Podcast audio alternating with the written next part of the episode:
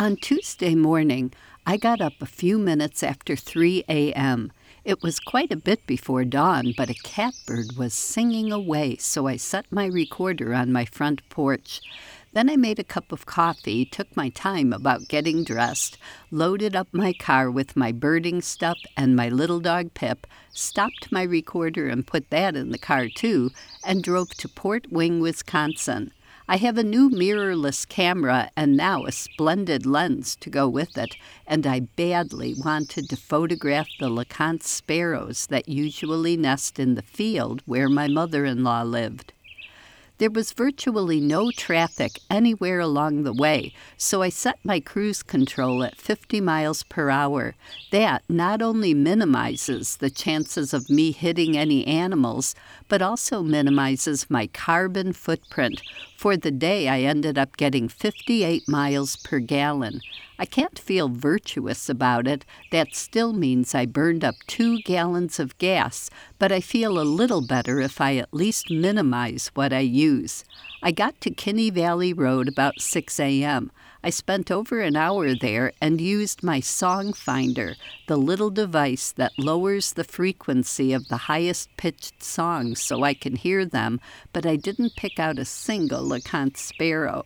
I left my recorder on near my car, but it didn't pick up any LeContes either. And between the Highway 13 noise and a lot of barking dogs, the recording it made there didn't turn out well. Next, I went to what used to be the sewage ponds, but is now the Michelle Wheeler Wetland Restoration Area. I didn't know that there were 3 different parking spots there now, so I parked at the first one, which I knew was too close to Highway 13 for recording. The wetland was lovely, with sandhill cranes, a sedge wren who gave me a nice, if brief, photo op, and a green heron as the biggest highlights.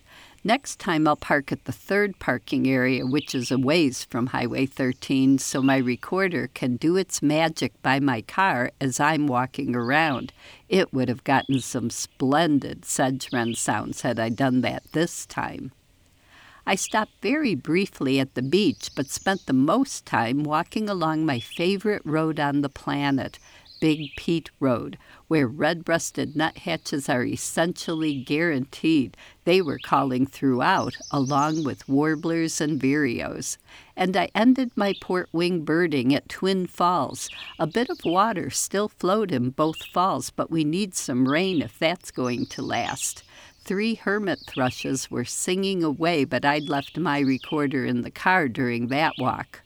I came home to a really nice recording from when I'd set my recorder near my car while I walked on Big Pete Road. That's the sound playing in the background of this program. It's very satisfying for me to listen to recordings with headphones when I get home, especially when they turn out this well. When I hear the sounds of a place in real time with just my hearing aids, I don't know how many birds I'm missing. The hearing aids improve my hearing significantly, but not to the hearing equivalent of 20/20 vision. And when I use my frequency-lowering device, birds sound different then, and not nearly as pretty as they do at their real frequency. Even worse, my brain can't focus on anything else when they're on, so my walk doesn't have the same relaxing, calming effects it would without the device. I don't hear the highest-pitched sounds on my recordings, even with headphones, but I can see them on the spectrogram.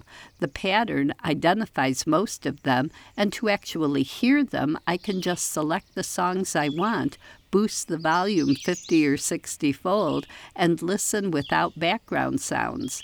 If I'm still having trouble, I save the song and just ask one of my young birding friends to take a listen.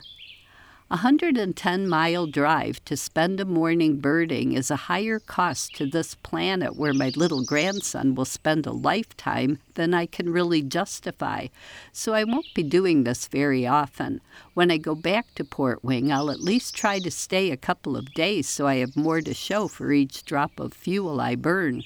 But Pip and I had a lovely day, and I'm very glad I went this one time.